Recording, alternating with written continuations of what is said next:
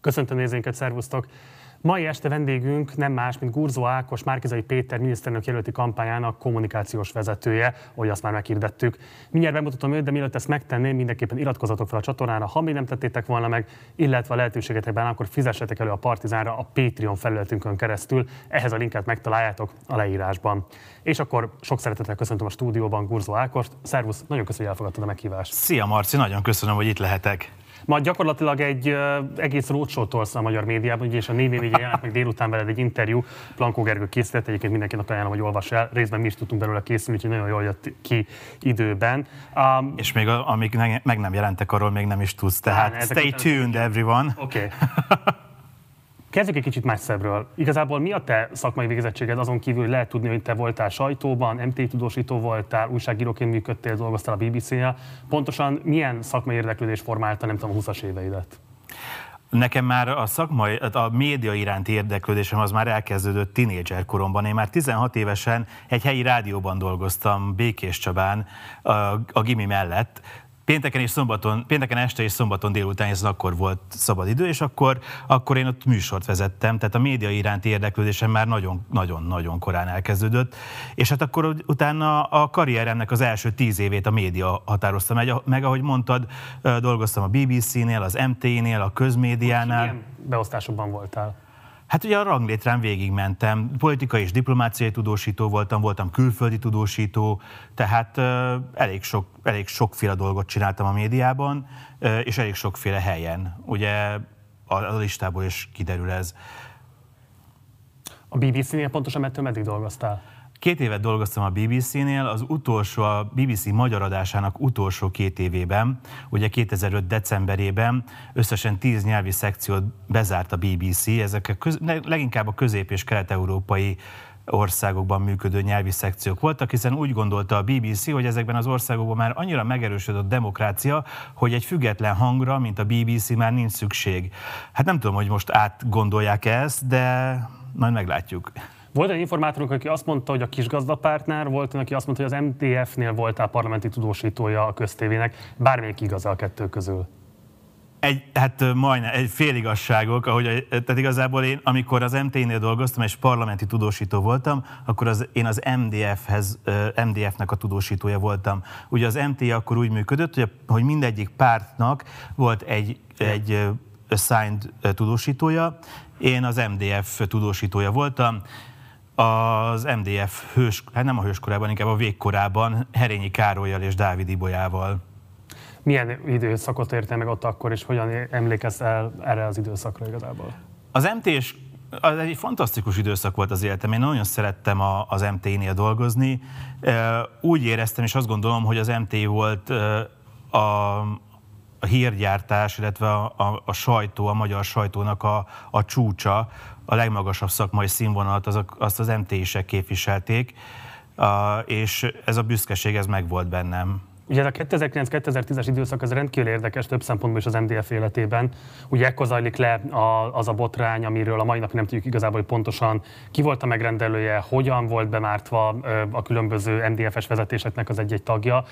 Te milyen kapcsolatot ápoltál akkoriban Dávid Ibolyával és Erényi Károlyjal? Ugye itt az volt az egész botránynak a lényege, hogy az UDZRT nevezetű cég hogyan és milyen formában dolgozott rá esetlegesen egyes MDF-es vezetőkre azért, hogy terhelő információkkal megpróbálják az ő ő esetleges elnöki újraválasztási esélyeket delegitimálni.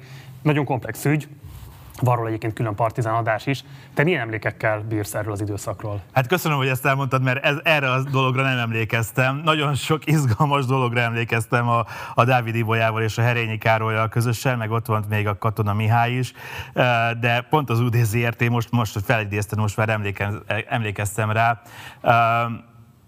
Hát napi kapcsolat, ugye ez az, hogyha valaki egy politikai tudósító valaki egy pártnál, akkor az azt jelenti, hogy naponta beszél az emberekkel, a pártvezetőkkel, és, és értelemszerűen csöri-barik, tehát bármikor egymást felhívják. Ez egy érdekes volt látni az ő, ő vesztüket. A, a legutolsó hónapokban már diplomácia tudósítóként dolgoztam, tehát azt gondolom, hogy nem az én lelkemen szárad az MDF bukása, mint MT tudósító.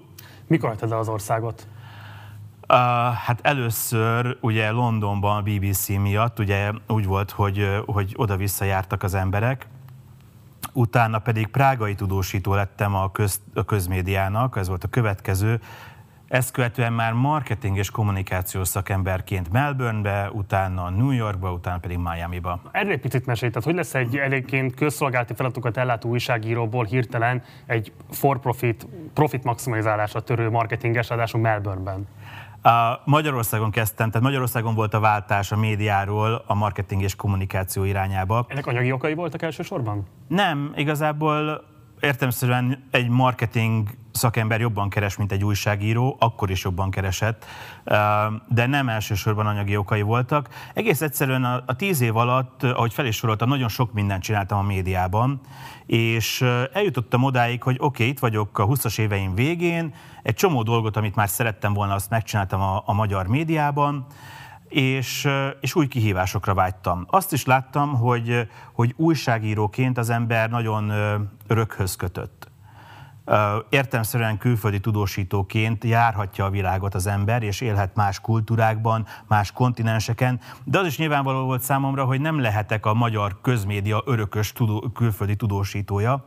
Ez volt a másik dolog, ami miatt, a mobilitás volt a másik dolog, ami miatt úgy gondoltam, hogy váltanék, és átmegyek a másik oldalra, a marketing és kommunikáció világába. A két, a két szakma egyébként szerintem rokon terület, és azért a váltás sem volt nehéz. Ugyanakkor azért egy marketinges ugye abban érdekelt, hogy narratívát alkosson a számára kezdvező tények vagy adatok alapján, még mondjuk az újságíró alapvetően nem a narratíva szabja a tényeket, hanem a tényekből kiindulva próbál narratívát képezni. Igen, de a, a szakmai tudás, ami, ami ezt lehetővé teszi, az nagyjából ugyanaz. Gondolod tényleg? Én azt gondolom, hogy igen, és azt is fontos tudni, hogy, hogy ahogy újságíróként, úgy marketing és kommunikációs szakemberként sem hazudhat az ember.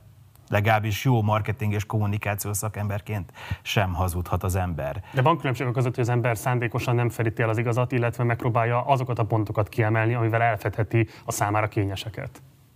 Igen, hát értelmszerűen az igazság halmazból azt kell kiemelni a marketingesnek, ami az adott célt leginkább szolgálja. De egy újságírót ez megkülönböztet egy marketingestől, tehát ő nem ignorálhatja azokat a tényeket sem, amelyek adott esetben nem biztos, hogy az általa kívánatos végeredményt igazolják, ha jól végzi a munkáját. Igen, nem, de nem, nem, nem gondolom, hogy értékít, ez nem egy értékítélet, hogy melyik a jobb, vagy melyik a rosszabb. Ugye én azt mondtam, hogy, hogy szakmai, a szakmai háttér, vagy a szakmai tudás, ami kell, az, az nagyon hasonló a két területen.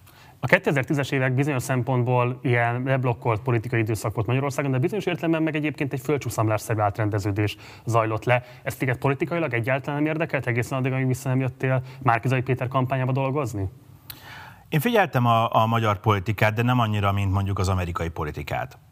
És közelebbről követted az amerikai politikát, mint a magyart? Igen olyannyira, hogy 2020-ban ugye miután váltottam a marketing és kommunikáció irányába, én azt mondtam a volt kollégáimnak, barátaimnak, hogy bárhol is vagyok a világban, hogyha szükségük van egy helyszíni tudósítóra, mert valami történt például New Yorkban, akkor nyugodtan hívjanak fel, és akkor én ingyen és bérmentve elmondom nekik, hogy éppen mi történt. És erre, ezzel többen éltek is. Mert New Yorkban éltél az államokon belül? Igen. Először. Ettől meddig? Hát ez 2000, remélem, hogy valaki fekcsekeli ezeket, mert 2015-ben költöztünk, igen. Szóval az elmúlt hat év volt ez gyakorlatilag, és tehát elmondtam mindenkinek, hogy nyugodtan hívjanak, hogyha valamire szükségük van, és, és ezt meg is tették. Például, amikor New Yorkban a West Side Highway-n történt egy terrortámadás, amikor egy autó ugye végighajtott a bicikli úton, akkor például a közmédiának nem volt tudósítója, most sincs tudósítója New Yorkban, és mire a tudósító megérkezett elejéből, addig, addig én voltam a helyszíni tudósító élőben. Tehát te ebben az ebben években is dolgoztál be a közmédiának? Nem, tehát ezek ilyen eset... Én, én ugye Esetileg, azt, de így dolgoztál be. Hát igen, tehát hogy voltak ilyen esetek. De ugyanúgy mondjuk a klubrádiónak is, vagy például a magyar hangnak is. És ugye visszatérve arra a kérdésre, hogy, a, a 2000, hogy az amerikai politikát mennyire követtem, 2020-ban uh, úgy döntöttem, hogy írok cikkeket a magyar hangnak az amerikai választásokról, az indítatás pedig az volt, hogy láttam, hogy, hogy kezd elcsúszni a kommunikáció itt Magyarországon az amerikai választásokról, ami korábban sosem volt ilyen, hogy, hogy egyik vagy másik oldal mellett kampányoljon a magyar közmédia, vagy a magyar média, vagy akár a magyar kormány. 2020-ban ez is megtörtént. A, a kormány sajtó nagyon aktívan Trump győzelme mellett kampányolt, hogyha ezt lehet, már maga ez a mondat is furcsán hangzik, de hát ez nagy hatás lehetett a tengeren túli folyamatokra. Igen, ezért mondom, hogy ez egy nagyon furcsa mondat. Örömüket lerágták szerintem. Igen, tehát ezért mondom, hogy ez egy nagyon furcsa mondat, amit mondok. És hát természetesen láttuk, hogy Orbán Viktor és Szijjártó Péter is Trump mellett tette le a voksát, ami szintén korábban elképzelhetetlen volt sőt, akár odáig is elfolyott ez a dolog, hogy Biden-t is kritizálta a Szijjártó Péter külügyminiszter. És akkor úgy, úgy éreztem, hogy, hogy, hogy a magyar választók, illetve a magyar um, újságolvasók, médiafogyasztók fontos az, hogy lássanak egy kiegyensúlyozottabb képet arról, hogy mi történik az Egyesült Államok politikájában, és akkor elkezdtem rendszeresebben írni a magyar hangnak. Ami meghatározta azt, hogy hogyan kerültem kapcsolatba a Mindenki Magyarország a mozgalommal. Ugye az előbbiekben említetted kritikusan a, a közmédiumokat, és ugye maga Márkizai Péter is folyamatosan igen éles kritikával él a közmédiumok felé, mint kormánypropaganda intézmények felé. Ebből a szempontból nem problémás az, hogy ha te akár csak esetileg is, de bedolgoztál tudósítónak a 2010 utáni közmédiumokhoz? E, nem tudom, nem gondolkoztam még ezen a kérdésen, de azt gondolom, hogy, hogy szakmai, tehát hogyha megnézed azokat a tudósításokat, azok szakmailag profi és, és kiegyensúlyozott tudósítások voltak. De ugyanúgy, ahogy, ahogy elmondtam, hogy az m tudósítottam mondjuk a New Yorki terrortámadásról, ugyanúgy a Klubrádiónak és a Magyar Hangnak is. Tehát azt gondolom, hogy ez a, ez a, ez a portfólió is megmutatja azt, hogy, hogy, hogy nem gondolom, hogy emiatt bármilyen támadás érhet engem. De hát ha valaki úgy gondolja, akkor bring it on, és akkor lejátszuk. Um, ültél New Yorkban, és akkor egyszer csak nem tudom, hogy láttál egy Márkizai Péterről szóló híradást, vagy mi az, ami igazából fölkeltett az érdeklődésed. De ezt azért is kérdezem, mert ugye Márkizai Péter áttörés az 2018. januárjában következett be, és hogyha jól értem a különböző sajtóértesülések alapján, te egészen 2021 nyaráig nem nagyon keresztezted vele az utadat. Ez úgy történt, hogy akkor már Floridában ültem, és megkeresett a csapat, hogy látták, hogy én, én otthonosan mozgok az amerikai politikában, és hogy ők készülnek a kampányra, és lenne kedvem egy prezentációt készíteni arról, hogy mi történt a 2020-as amerikai elnökválasztás során. Is szükségük volt? Azt gondolom, hogy inspirációt, innovációt vártak abból, hogy ugye, ugyan, ugye akár még párhuzamba is állítható az, az, hogy hogyan győzte le a populista Trumpot Biden, az, hogy hogyan lehet legyőzni akár a populista Orbánt itthon Magyarországon. És akkor elkezdtünk erről beszélgetni, és mondtam, hogy természetesen nagyon szívesen csinálok nekik egy prezentációt, de hogy egyre többet beszélgettünk, kiderült, hogy én sokkal többet is tudnék segíteni nekik, mint hogy egy PowerPoint prezentációt összerakok, és akkor elmondom, hogy mi történt Biden és Trump küzdelmében.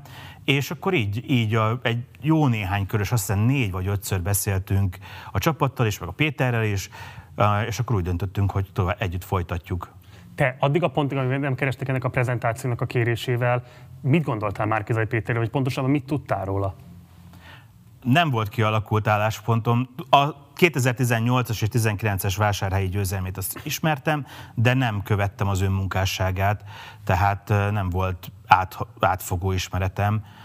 Pont ezért is kezdtem azzal a munkámat, hogy borzalmasan sok, több órányi vagy tíz órányi interjút megnéztem vele, átolvastam vele, hogy, hogy tényleg képbe kerüljek, hogy pontosan mit gondol ő a világról és Magyarországról. Mikor találkoztál vele először személyesen? A, a Fudan elleni tüntetésen azt gondolom a parlament előtt. Május végén. Júniusban volt ez már akkor ez egy másik tüntetés. Nem, az nem egy fudan, az egy másik tüntetés volt. A parlament előtt, akkor június közepén jöttem vissza Magyarországra. Akkor találkoztunk először személyesen. Illetve a csapat minden tagjával akkor, akkor találkoztam személyesen. Akkor miről volt szó? Tehát, hogy milyen módon fogsz részt venni ebben a kampányban, ha részt veszel bármilyen konkrét szerepkörben? Akkor én már dolgoztam, tehát akkor én már, már távmunkában Floridából dolgoztam, mint marketing és kommunikációs vezető. Akkor mi volt a legelső munkád? Mi az volt a legelső tanácsod, amivel segítetted az ő kampányukat? Ugye úgy kezdtük, hogy nekem volt néhány fontos vállalásom. Az egyik fontos vállalásom az volt, hogy egy rendszert építek a szervezeten belül, kialakítok egy olyan brand marketing és kommunikációs csapatot, mint ami a vállalati környezetben is megszokott. Ez volt az egyik vállalásom. A másik nagy vállalásom az az volt, hogy mindent adatalapon kell megközelítenünk, amikor marketing és kommunikációról beszélünk, nem pedig hasból kell megmondani, hogy mi legyen a következő lépés. Bocs, addig, amit te nem léptél be, addig konkrétan ezekkel a területekkel így professzionálisan senki nem foglalkozott a kampányon belül?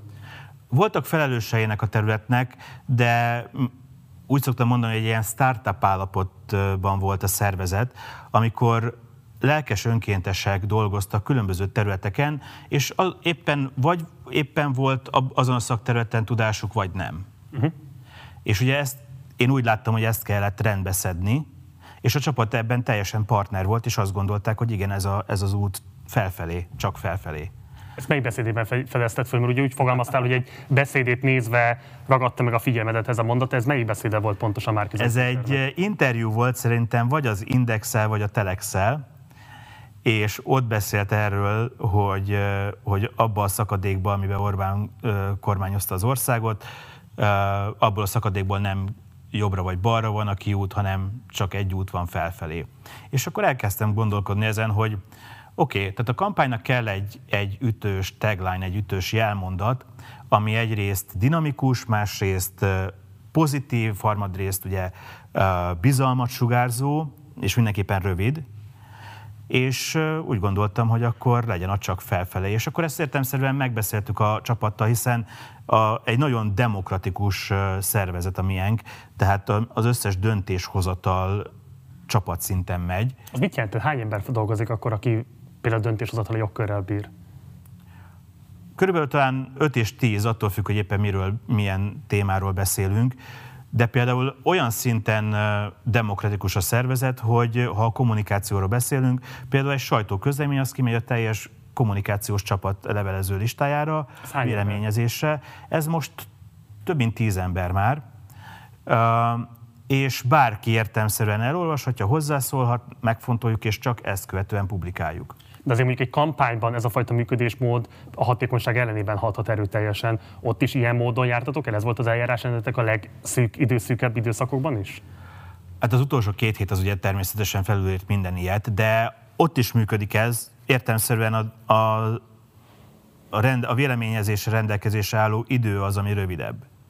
Tehát az van, hogy akkor fél órán belül, akkor akinek van gondolat, az mondja el, utána pedig megy ez, ki, ez a kommunikáció. Ki. Volt olyan konkrét helyzet, amiben te nagyon erősen meg voltál győződve arról, hogy ez a jó hely, helyes eljárásrend, és nem Márkizai Péter, hanem valaki a csapatból megvétózta, és te ezt elfogadtad, Persze. és emiatt nem csináltátok azt? Persze. El tudod mondani, hogy volt ez a konkrét helyzet?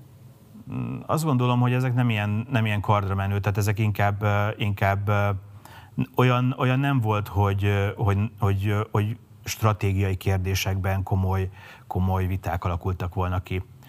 A, de talán egy volt, igen. Ez, ez például a, a melegellenes törvényre adott válasz, és a melegellenes propagandára adott válaszreakciók. Ott, ott talán az volt a legizgalmasabb a csapaton belüli dinamikában, hogy hogyan kezeljük ezt a kérdést. Mert hogy nézett ki ez a vita? Milyen álláspontok voltak? Hát az álláspont az volt, hogy meddig mehetünk el ebben a kérdésben. Egyrészt abban, hogy milyen mi, le, mi legyen az, amit kommunikálunk, illetve az, amit kommunikálunk, az meddig legyen aktív kommunikációban. Ugye itt Márkizai Péter többek között a Partizán stúdiójában is élesen kikelt a törvény ellen, sőt egyébként ő maga úgy nyilatkozott, hogy egyébként támogatná adott esetben a házasodás jogát is, tehát hogy nincsen ellene ennek. Ez komoly vitákat szült? Tehát volt, aki óvta mondjuk Pétert attól, hogy ilyen módon álljon bele ebbe a kérdésbe?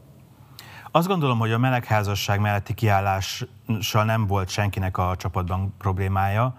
Uh, inkább a, az Orbán Gáspárral kapcsolatos kommunikáció volt az, ami, be, ami, ami több uh, vitát vagy egyeztetést jelentett a csapaton belül. Akkor erre beszéljünk egy picit, mert egyébként be akartam volna hozni, de akkor, ha már most említetted, akkor beszéljünk róla most. Ugye ezek azok a kijelentések, ami miatt Márkizai Pétert vélelmezett homofóbiáról beszélnek egyesek, miközben ő maga komoly krediteket szerzett éppen ekkora a törvény elfogadásakor azzal, hogy nagyon kevés olyan politikus volt, aki ennyire élesen kikelt volna a törvény ellenében, és biztosította volna azt, hogy egyébként küzd a nem heteroszexuális emberek jogegyenlőségéért is.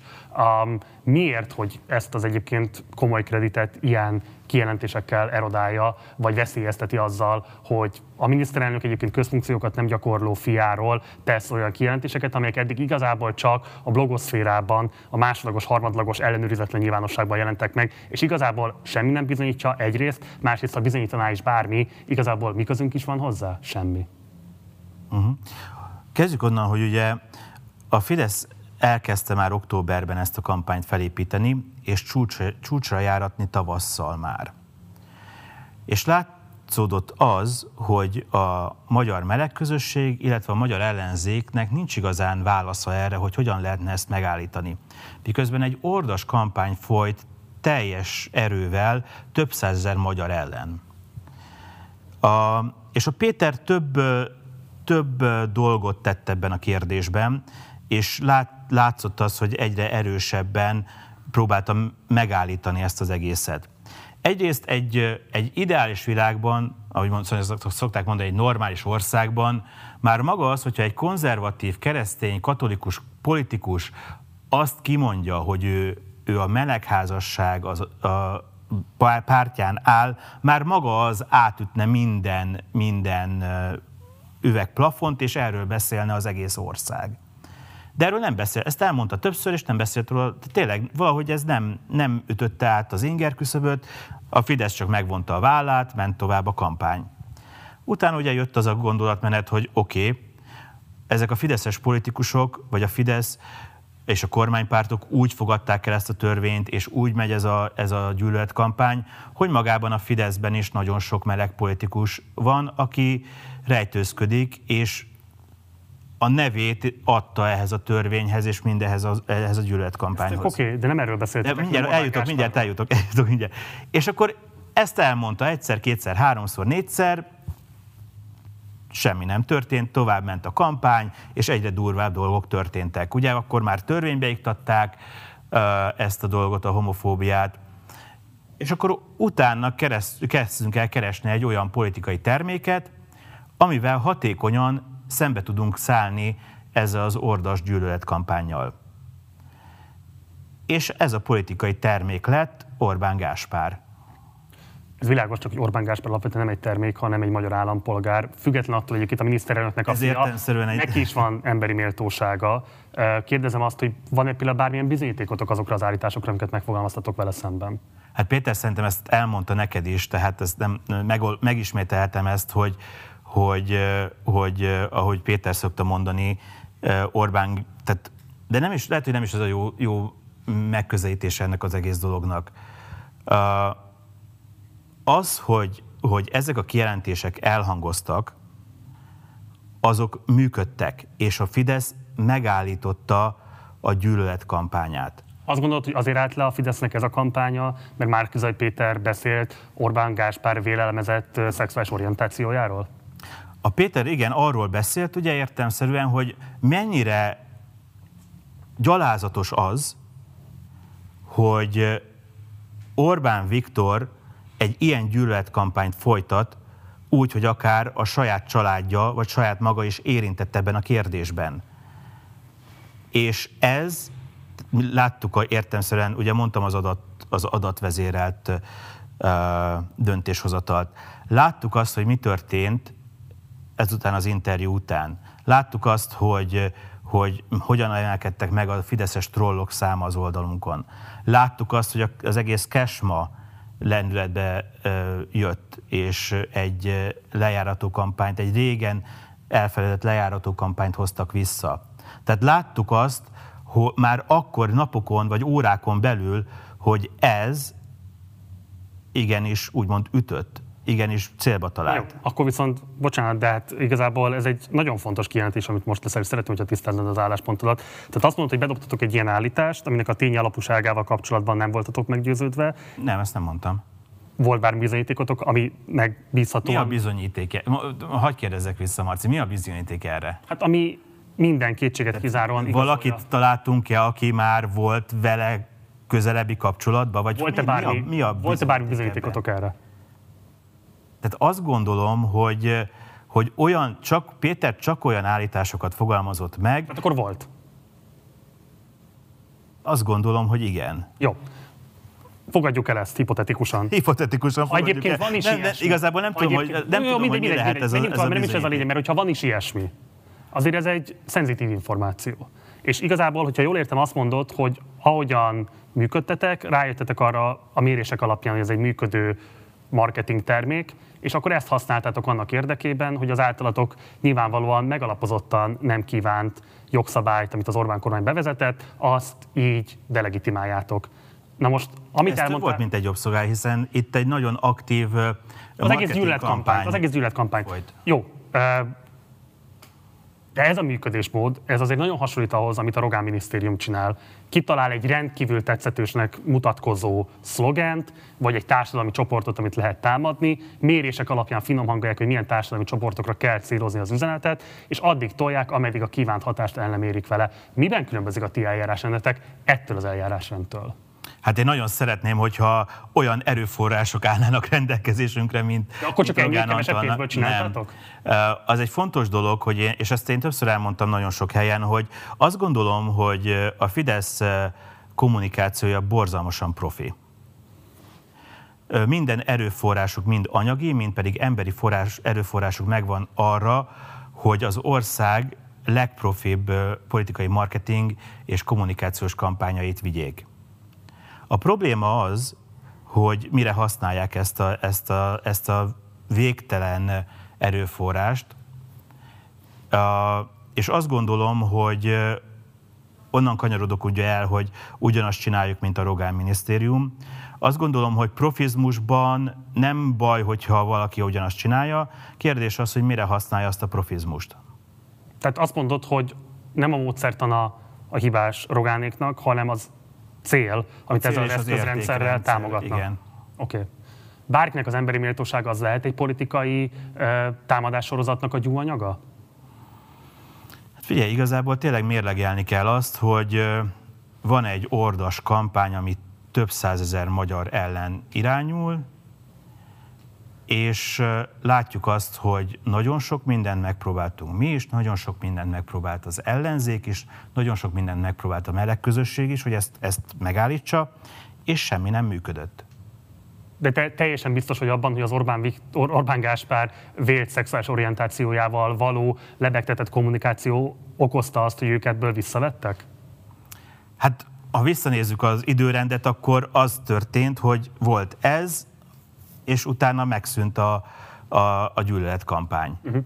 Tehát én nem beszéltem Rogán Antallal, se Orbán Viktorral, se Orbán Gáspárral arról, hogy, hogy ez, ez tényleg ez történt-e, de hogyha az időrendet megnézzük, akkor a kettő egybeesik. Jó, tehát akkor ez a cél bizonyos szempontból visszamenőlegesen is igazolja azokat az eszközöket, amiket használtatok, azt mondod.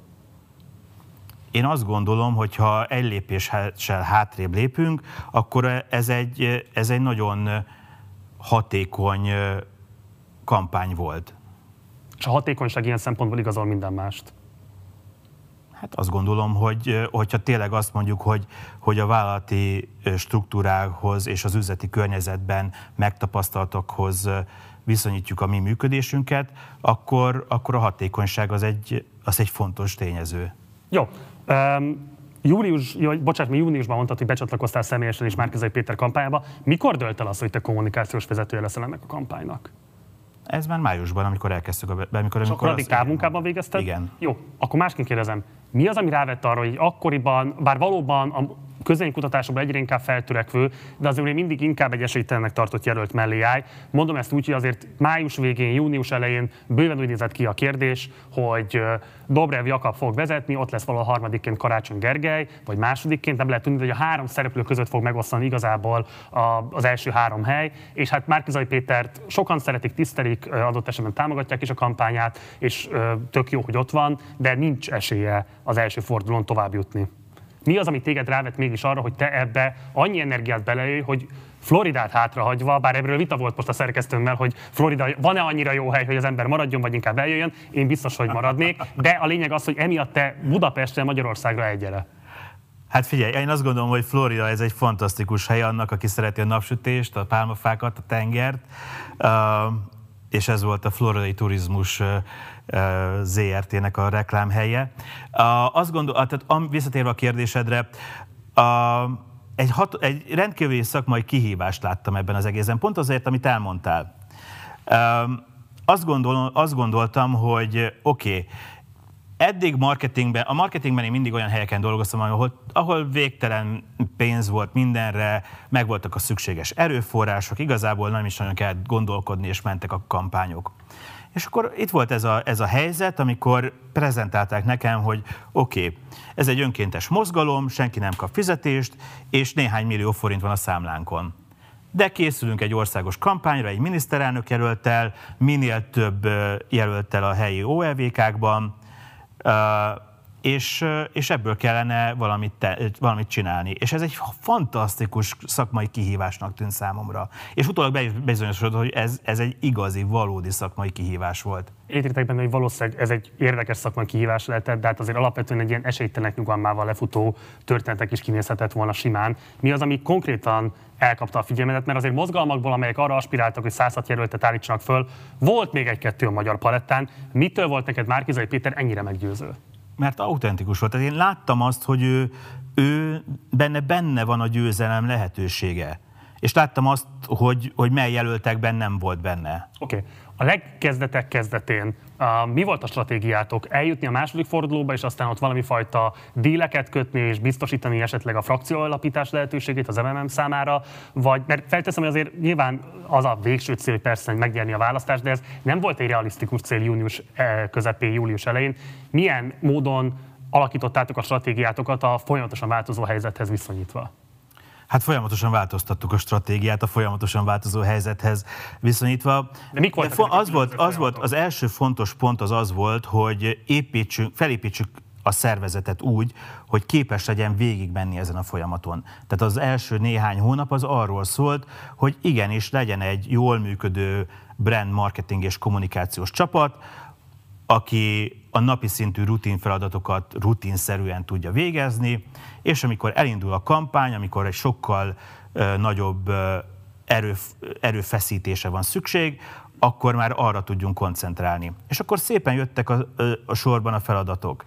Értelemszerűen az első megugrandó akadály az az aláírásgyűjtés volt.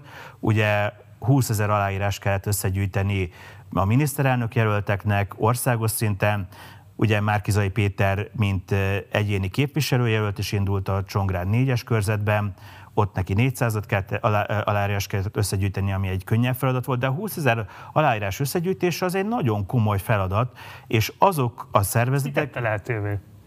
Azt tette lehetővé, hogy, hogy jó alapokra az alapító atyák, a Mindenki Magyarország a mozgalom alapítói, jó alapokat hoztak létre és mivel egy alulról szerveződő szervezet a Mindenki Magyarország a mozgalom, ezért megvoltak azok a helyi közösségek, a kosútkörök, akik, akik ott voltak a helyszínen, és fizikailag is összegyűjtötték ezeket az aláírásokat. Tehát egy országos hálózatunk volt, amire támaszkodhattunk, és ami végigkísérte ezt az egész kampányt, és annak, hogy összegyűjtöttük az aláírásokat, annak, hogy az első fordulóban nagyon jól szerepeltünk, annak, hogy a második fordulót megnyerte Márkizaj Péter, oroszlán része volt annak, hogy van egy országos hálózatunk, több ezer aktivistával, akik... Több ezerrel? Igen. Tehát a Kossuth körökben... De ami... nem olyan emberek, akik egyszer feliratkoztak egy levél, levlistára, hanem konkrét fizikai emberek, akik aláírás gyűjtöttek. Az aláírásgyűjtésben is több mint ezer, ezer aktivista vett részt. Uh-huh és ennyi kellett is ehhez. És ők tényleg, tényleg heroikus munkát végeztek, hiszen nyáron a tűző napsütésben végezték ezt, most októberben pedig a, a hidegben és az esőben. Tehát azt gondolom, hogy, hogy és ezt Péter is elmondta többször, én is elmondtam többször, hogy, hogy a legnagyobb elismerés ezeknek az embereknek. Nélkülük nem jött volna ez létre. Ugye a 4 interjúban is úgy fogalmazta, hogy te május óta fizetetlen munkát végzel, és hogy itt is most azt erősítetted meg, hogy igazából fizetetlen munkára alapszik a Mindenki Magyarország a mozgalom. Tehát tényleg semmi pénzt nem kerestél a májusi becsatlakozásod, vagy június közepi becsatlakozásod óta? Nem, azt gondolom, hogy inkább költöttem, mint kerestem. Aha. És akkor abszolút a tartalékaidból érsz, és azt teszed most bele ebbe a kampányba. Uh-huh. Aha. Mikor érezted meg azt, hogy az első forduló túl fog jutni Márkizai Péter? Azt gondolom, hogy az első, azt viszonylag már talán az első forduló közepetáján lehetett látni, hogy ez meg lesz. És ahogy mondtam, hogy az adat, adatok alapján kell döntést hozni, láttuk már az adatokból, hogy az, az, már az aláírásgyűjtés előtt két-három héttel Jakab Péter elért egy platót, és onnantól kezdve nem tudott növekedni. Tehát ez már magabizalommal töltött el minket. Itt milyen kutatásokra utaz? Tehát azok, amik megjelentek a sajtóban is, vagy voltak saját kutatásaitok? Ezek nem kutatások, hanem mi az, az, az elérhető digitális csatornákat monitoringoztuk, hiszen kutatásokra nem volt pénzünk. Fókuszcsoportos kutatásra sem nagyon volt pénzzünk. De volt De ilyen láttuk, fókuszcsoportos kutatás valamikor a kampány során? Egyet csináltunk, tehát igazából, de... Mit kutattatok, azt meg lehet kérdezni? A, a, még a nagyon elején volt, hogy mik legyenek a, a fontosabb, a fontosabb üzenetek. A, és bocsánat, ott jött ki ez, hogy az antikorrupciós platform az, amit amivel talán leginkább lehet a Péter esélyét javítani? Ugye több fontos üzenetünk volt a kampány során. Egyrészt, egyrészt volt az antikorrupció, az elszámoltatás, hogy vádalkuval, akár vádalkuval kerüljenek börtönbe a főbűnösök, a másik fontos üzenet ugye a szakértői kormány volt, hogy egy olyan kormány alakuljon, ahol a kulcspozíciókban az adott terület szakértői vesznek részt, illetve foglalják el ezeket a kulcspozíciókat, és a koalíciós kormány az az gyakorlatilag annak a koalíciós kormánynak 6 párti, vagy 7 párti, vagy 8 párti, akárhány párt lesz ebben a koalícióban, annak a, a programját vigyék véghez. Ez volt a másik komoly üzenet, a harmadik pedig az új alkotmánynak az üzenete volt, ami ugye azon a, azon a felvetésen alapszik, hogy a jelenlegi alaptörvény egyik fontos célja a Fidesz hatalmának bebetonázása, és ezért az egyik fontos kampányüzenetünk az az, és az volt, hogy egy új népszavazással szentesített alkotmányra van Ez szükség. mind a fókuszcsoportos kutatásból jött ki. Nem, ez már megvolt korábban is, e, a, a kutatás azt csak megerősítette, igen. Aha. Jó. A, az egy nagyon fontos kérdés, hogy most a kutatásokra hivatkozol, a korábbi interjútban is arra hivatkoztál. Ugyanakkor, hogyha azt nézzük, mondjuk Karácsony Gergely kampány vagy Dobrev Klára kampánya sokkal nagyobb stábban rendelkezett arra vonatkozóan, az ilyen kutatásokat előállítsák, a beérkezett adatokat elemezzék, és hát mégsem úgy tűnik, hogy őket ez különösebben segítette volna. Ennyiben valóban a kutatás és adatalapú munka az, ami a megkülönböztetett előnyötöket jelentett tette ebben a kampányban? Azt gondolom, hogy persze, tehát, tehát ugye sok minden összejön ilyenkor, tehát szükség van a, a különböző inputokra, ami egy része ugye az adat, másrészt szükség van a szakértelemre, harmadrészt pedig szükség van arra, hogy, hogy bátrak és merészek legyünk. Megszületett az első fordulós eredmény, és nekem van egy teóriám ezzel kapcsolatban, hogy Ugye, amikor csütörtökön Márkizai Péter és Karácsony Gergely is interjút adtak itt nálunk a Partizánban, ugye Karácsony Gergely eléggé defenzív volt, azt mondta, hogy bármilyen pozíciót betölthet Márkizai Péter a kampányában, vagy bocsánat, a kormányában. A Márkizai Péter pedig eléggé magabiztos volt arra vonatkozóan, hogy persze, ha azt kell, akkor visszalépek, de hát alapvetően miért nekem kellene visszalépnem. Tehát ott megtörtént egy olyan magához húzása a jelöltnek Karácsony Gergely részéről, ami azt gondolom, hogy onnantól kezdve meghatározta azokat a dinamikákat, amik a kampányban végül is egyébként eldöntötték azt, hogy Karácsony Gergely lép vissza Márkizai Péter javára. Ti mikor éreztétek meg azt, hogy, hogy a Gergő nem fogja tudni kiverni belőletek azt, hogy ti lépjetek vissza? Azt gondolom, hogy, hogy a szerdai megbeszélés, tehát szerdára ugye kész volt az összes kutatás. Bocsánat, az a rákövetkező hét szerda. Ja, ez az előtte igen. volt, igen. Hát akkor még ez egy nyitott játszma volt. Még vasárnap is azt gondolod, hogy nyitott játszma volt? Igen, tehát ugye vasárnap volt a nagygyűlésünk. Hát nektek a nagygyűlésetek Karácsony Gergelynek Igen. a hajón elmondott Igen. beszéde. És, és a maga a nagygyűlés is nagyon fontos szerepet játszott ebben az egész folyamatban. Tehát ugye úgy, úgy ment, hogy voltak, a ketten itt voltak ugye nálad csütörtökön, utána volt egy megbeszélés, vasárnap volt a nagygyűlés, illetve a hajós esemény, utána volt Hódmezővásárhelyen egy megbeszélés, ezt követően pedig szerdán, azt követő szerdán pedig, pedig Budapesten újra egy megbeszélés. És akkor, amikor, amikor ketten itt voltak nálad, akkor ez még egy, egy nyitott, nyitott kérdés volt, hiszen akkor kezdték a megbeszéléseket.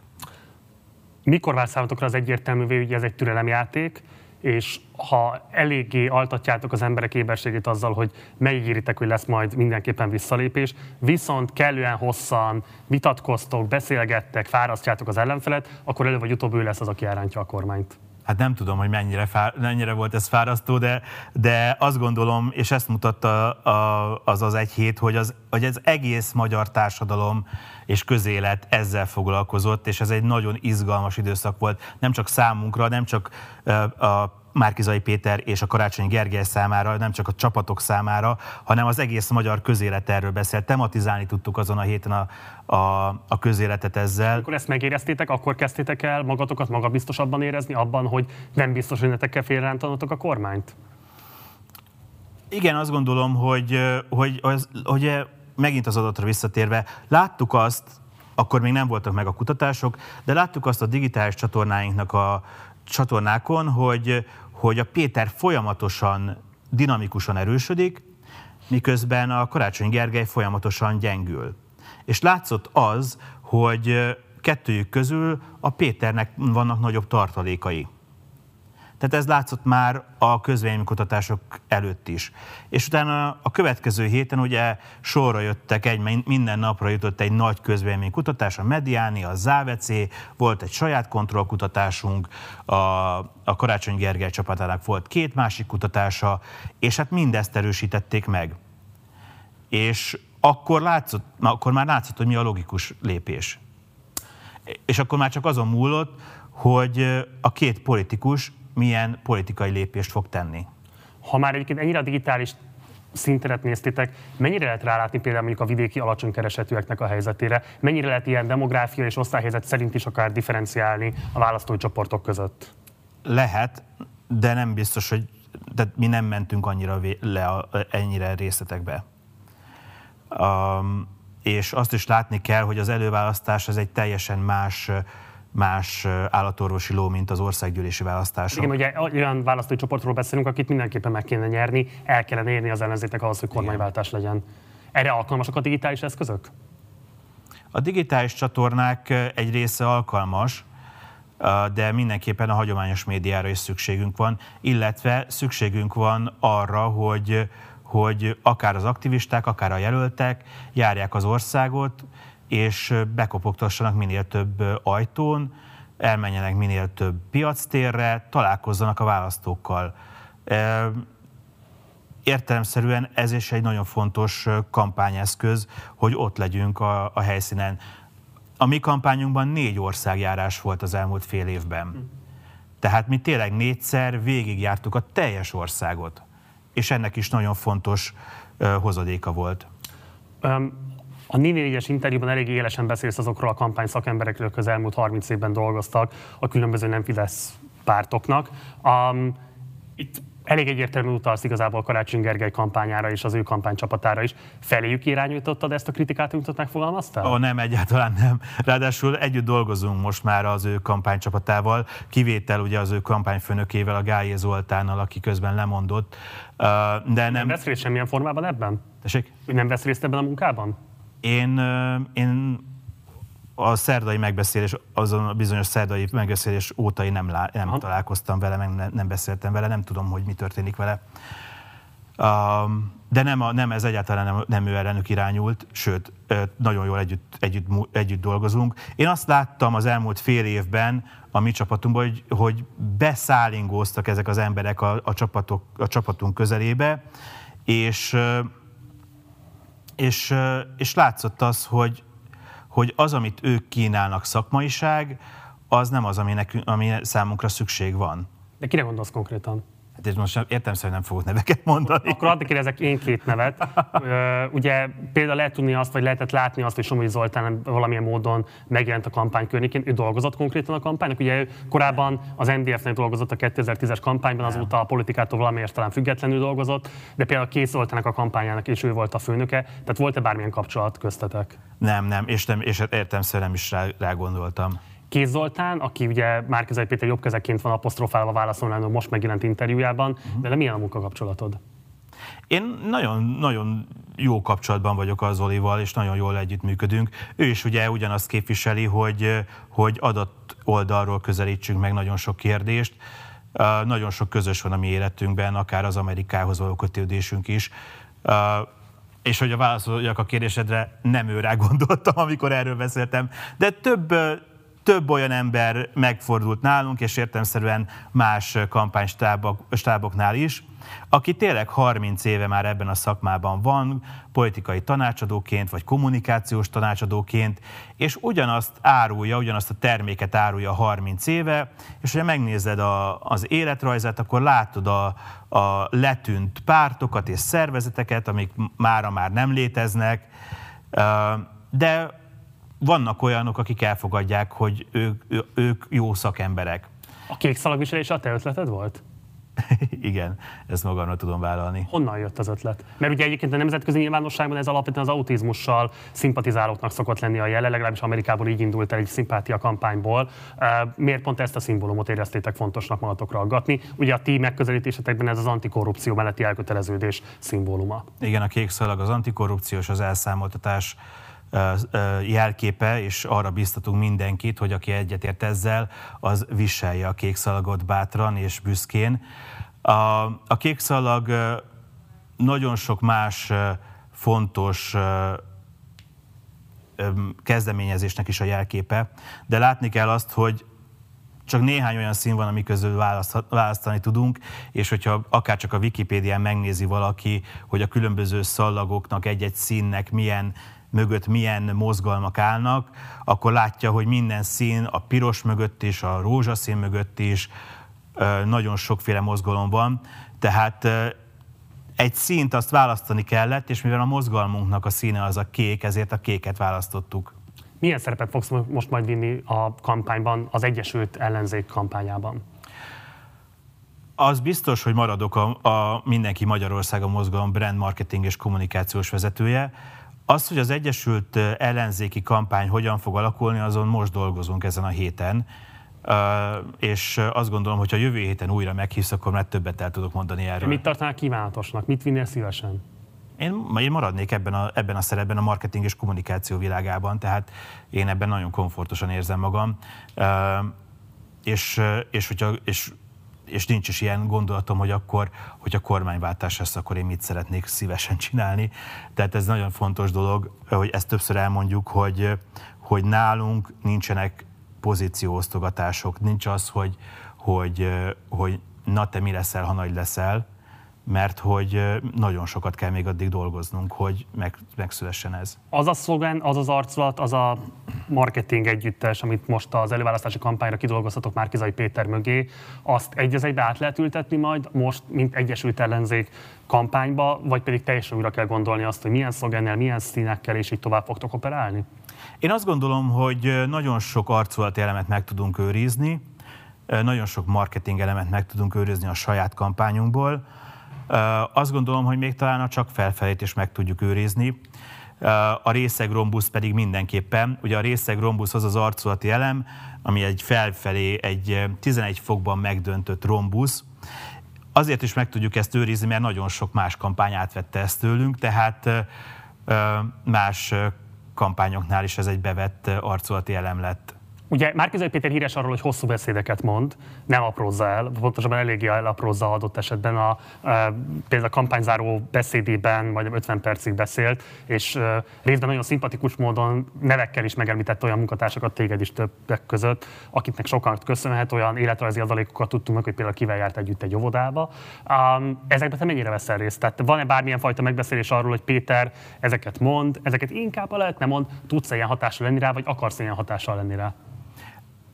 Ilyen szinten igen, és ilyen szinten nagyon sok olyan ember van körülötte, aki elmondja azokat a gondolatokat, azokat a főbüzeneteket, amiket fontos kihangsúlyozni. Az biztos, hogy sokan csivítenek a fülében. Engem az érdekel, hogy te vagy-e az a végső szűrő, aki megmondja, hogy mi hangozhat el, vagy mi nem. A végső szűrő az a Márkizai Péter.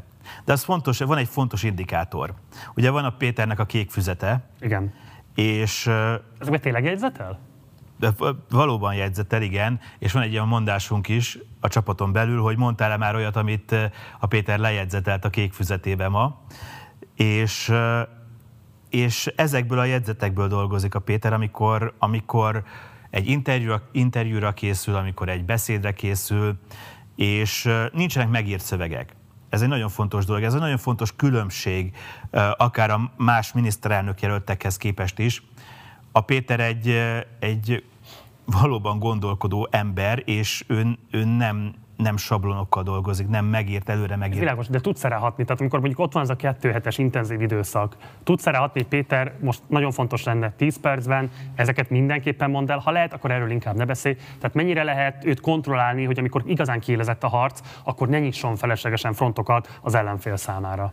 A kontrollálni, hát azt gondolom, hogy kontrollálni nem lehet és nem is kell. Tehát, ő, tehát azt gondolom, hogy egy miniszterelnök ki aspiráns ne, ne kontrolláljon senki, Tehát az már régen rossz, hogyha valaki kontrollálni tud egy, egy leendő miniszterelnököt, javaslatokat persze teszek, és akkor annak, hogyha ha jó javaslatokat teszek, akkor meg, megfogadja a Péter. De megfogadja? Tehát amikor ennyire kiélezett a küzdelem, van neki arra figyelme, hogy észrevegye azt, hogy te mi az, amit próbálsz neki, akár adott esetben tilalomfaként jelezni, figyelj, ha ezeket elköveted, vagy ezekre szót fogsz szánni, akkor annak lehet komoly költsége és komoly veszélye a kampányra nézve. Hát próbálkozom, ezt tudom mondani. Értelmszerűen ez, ez az adott helyzettől függ. Oké. Okay. Nem akarom, hogy hosszan beszéljünk erről, és igazából ez részben már lezárása is a beszélgetésünknek, de mégis fontosnak tartom, hogy egy picit beszéljünk róla. Ez ugye Dobrev Klára dobta be először a nyilvánosságba azt, hogy amit látunk Márkizai, Márkizai Péter részéről, az nagyon nagyban hasonlít a Trump kampányhoz. És te magad ugye Amerikában voltál, mondtad is, hogy sokkal inkább követted az amerikai politikát, mint a magyart. Abban az aspektusban van-e szerinted igazság ebben, hogy Márkizai Péter azzal a fajta elitellenes, anti-establishment kampányával, amivel berobbant a nyilvánosságba, azzal részben egyébként elért egy olyan pozíciót, hogy konkrétan bármit mond, nagyjából lepereg róla, mert minden az ő autenticitását, őszintességét építi. Érzékelitek el azt, hogy most van egy ilyen fajta védett pillanata, nem tudjuk, hogy meddig tart, de hogy most konkrétan nem nagyon van olyan állítása, aminek komoly költsége lenne, konkrétan mindent elfogadnak tőle azok, akik a hívei. Hát azt gondolom, hogy kezdjük a Trumpal való össze, összemosásról. Hát akár, tehát bárki, aki két percet hallgatta Márkizai Pétert és két percet hallgatta Donald Trumpot, tudja, hogy ennek semmi alapja nincs. Tehát ez, ez, ez, egy, ez a smear campaignnek, a lejárató kampánynak a része volt a DK részéről, de hát ez, ez nagyon jól látszik, hogy, hogy ég és föld a két politikus. Az egyetlen közös pont az, hogy mindketten autentikusak, de hát azt láttuk, hogy mit jelent az autentikusság, az önazonosság a Trump esetében, és mit jelent az önazonosság a Péter esetében. Tehát... Annyiban sincs egyébként igazság ebben az analógiában, hogy amikor ugye Donald Trump bizonyítékok nélkül beszélt választási csalásokról, valami hasonlóra talán Márkizai Péter is vetemedett a második fordulóban, amikor Fideszes mozgósítással vádolta ellenfelét. A Péter az nem, tehát azt gondolom, hogy a Péter ezt többször el szokta mondani, ő keresztény katolikusként soha nem hazudik, és azt várja el a csapat a többi tagjától is, hogy, hogy mi se hazudhatunk sosem. Tehát amit Péter mond, annak van mindig valóság alapja. Tehát, és amit a Trump csinált, annak a legtöbb esetben nem volt valóság alapja. Ez egy borzalmasan nagy különbség.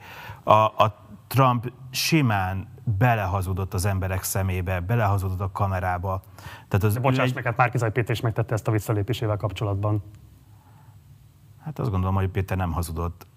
Van olyan budapesti polgármester, aki azt mondja nekem a mai napig, hogy neki szemtől szembe ígért meg Márkizai Péter, hogy vissza fog lépni, és ő emiatt nem tud adni az ő szavára a továbbiakban.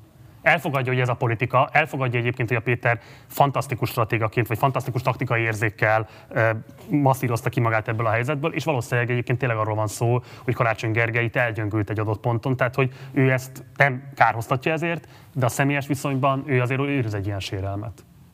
Ki volt ez? Hát nyilvánvalóan nem vagyok felhatalmazva rá, hogy elmondjam ezt, de hogy érted, amire akarok utalni. Arról nem, van szó, hogy Márkizai Péter az ő elmondása szerint őt megvezette ebben a kérdésben, tehát hogy amit most itt mondtál, az nem feltétlenül igaz. De ezt nyilvánosan azt mondta ez a polgármester, hogy... hogy nyilvánosan nem mondta még sajnos. Hát várjuk meg, hogy nyilvánosan elmondja, és akkor erre lehet mondani valamit. Tehát ilyen adekdoktákra nem tudok mit mondani. Oké. Okay. Okay. Jó, tehát azt gondolod, hogy Márkizai Péter őszinte, és nem vezeti meg a nyilvánosságot akkor, amikor megszólítja őket sem a nyilvánosságot. Tehát ez is egy fontos dolog a Péter szempontjából, hogy, és te ismered. Tehát a Péter ugyanaz a tévén keresztül, a tévében, a rádióban, a színpadon, és ugyanaz, amikor egy pohár bort iszol vele a konyhaasztalnál. Jó, záró kérdés. Hódmezővásári polgármestere, a körzet egyéni országgyűlési képviselőjelöltje és az Egyesült Ellenzék miniszterelnök jelöltje. Ez három olyan pozíció, ami önmagában is 48 órát kivesz a 24 órás napból egyetlen egy ember életéből. Uh-huh. Márkizai Péter meg elég elkötelezettnek tűnik arra vonatkozóan, hogy mindhárom pozíciót betölti, gyakorolja és viszi a továbbiakban. Ezt így hogy? Hát Dobrev Klára állításával szemben nagy a tervírás, ezt csak úgy lehet vinni. De tényleg az egész csapat így beleértve ő is nagyon-nagyon sokat dolgozik. De most ezt komolyra fordítva a szót, ez nyilvánvalóan fizikai képtelenség. Hát pedig meg ez történik most. Ez fog történni a kampányban? Mire gondolsz? Tehát, hogy Márkizai Péter mindhárom pozíciójában megmaradva fogja végigküzdeni a következő fél évet? Igazgatja a várost, menedzseri az egyéni kampányát és a miniszterelnök jelölti kampányát is? Ezt a kérdést én még nem tettem fel neki, tehát én azt gondolom, hogy vagy engem hív vissza, hogy ezt a kérdést újra megkérdez tőlem, vagy a Pétert hív meg, hogy megkérdezze ezt a, ezt a kérdést tőle. Szerinted melyik szerepkörére kellene koncentrálnia? Én azt gondolom, hogy mind, mind, a, mind a három felsorolt szerepkör a választók legitimáció alapján van mind a három szerepkörében, tehát mind a három szerepkör épp ezért fontos, hiszen mind a három szerepkörre az emberek, a választók szavazták meg, hogy ezt betöltse. Tehát azt gondolom, hogy ez nem az én tisztem eldönteni, hogy melyik a legfontosabb ezek közül. Ráadásul azért sem az én tisztem, mert hogy, mert hogy Péternek ezt a saját, saját magának kell meghozni ezt a döntést, hogy ezeket a, ezeket a, ezt a három fontos feladatot hogyan menedzseli. És te már azt a döntést, hogy kitartasz mellette, akármi is lesz a döntése? Természetesen, ez, erről pont a múl, néhány nappal ezelőtt beszéltünk.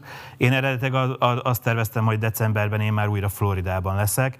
Uh, azt gondolom, hogy újra Floridában leszek, de csak néhány hétre. És mondtam a Péternek, hogy a vég, menjünk tovább, csak felfelé. Gurzó Ákos, Márkizai Péter miniszterelnök jelölt, most már ugye az Egyesült Ellenzék miniszterelnök jelöltjének kampány tanácsadója, kommunikációs vezetője. Nagyon szépen köszönöm, hogy itt voltál velünk, és mindezt megosztottad a nyilvánossággal. Köszönöm, hogy itt lehettem.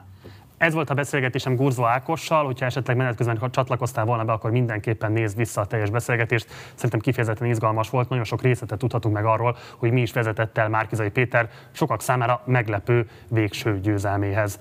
Mindenképpen iratkozzatok fel a csatornára, ha még nem tettétek volna meg, ha lehetőségetekben áll, akkor pedig szálljatok be a finanszírozásunkba a Patreon oldalunkon keresztül. Munkatársaim nevében köszönöm szépen a megtisztelő figyelmeteket, én Gulyás Márton voltam Budapestről, jó éjszakát kívánok, ciao.